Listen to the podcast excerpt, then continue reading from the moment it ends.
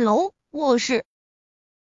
哈哈哈哈，你放手放手。宁小溪躲避着沈贝依的攻击，逃窜着跳上床，直到整个小身子躲在被子下面，他才绷着一张小脸道：你居然敢挠我痒！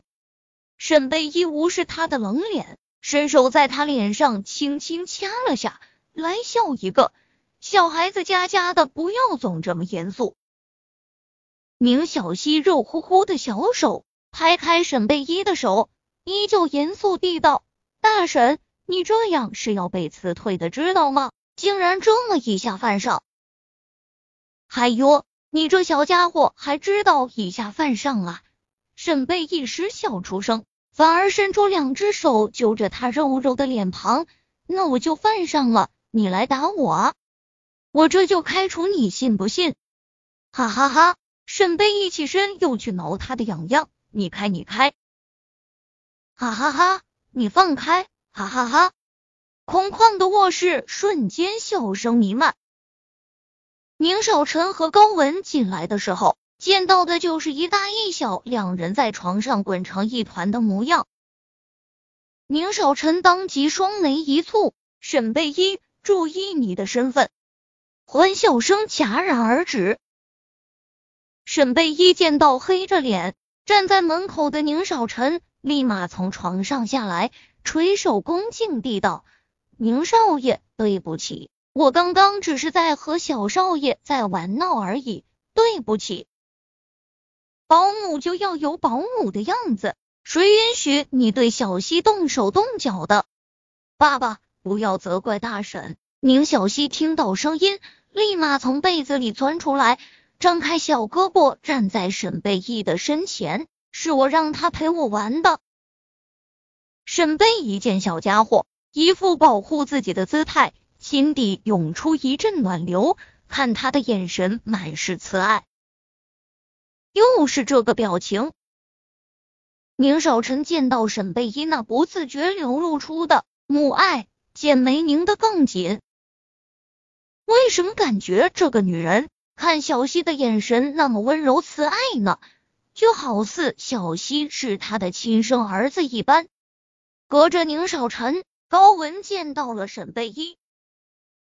对方看起来约莫34、35的年龄，五官仅仅算得上端正，戴着一副黑色边框眼镜，皮肤暗黄无光，穿着洗得泛白的格子衬衫，灰色的运动裤，黑色的运动鞋，掩不住的乡土气息。得知这个平凡的女人就是宁家新来的保姆后，高文立马温柔的安抚身边的男人：少臣，别生气了，小溪这几天一直不开心，难得有人能让她笑出来，该奖励才对啊。说着他转向沈贝依，行和地道：别害怕，少臣他就是太在意小溪了而已。你是今天刚来的吗？是的。沈贝依这才注意到宁少臣身后的女人，连忙回复。女人长相美艳，打扮高贵，谈吐优雅，看她和宁少臣亲昵的模样，应该就是宁少的未婚妻了，也就是小溪以后的后妈。以后小溪就麻烦你了。高文朝她点点头，然后从包里掏出一个礼盒，俯身递给宁小溪。小溪，这是你一直想要的限量版定位手表，送给你，希望你天天开开心心的哦。宁小溪没有接，直接扭头上了床，蒙着被子瓮声瓮气地道：我困了，我要睡觉。大婶，关灯。宁小溪，你的礼貌呢？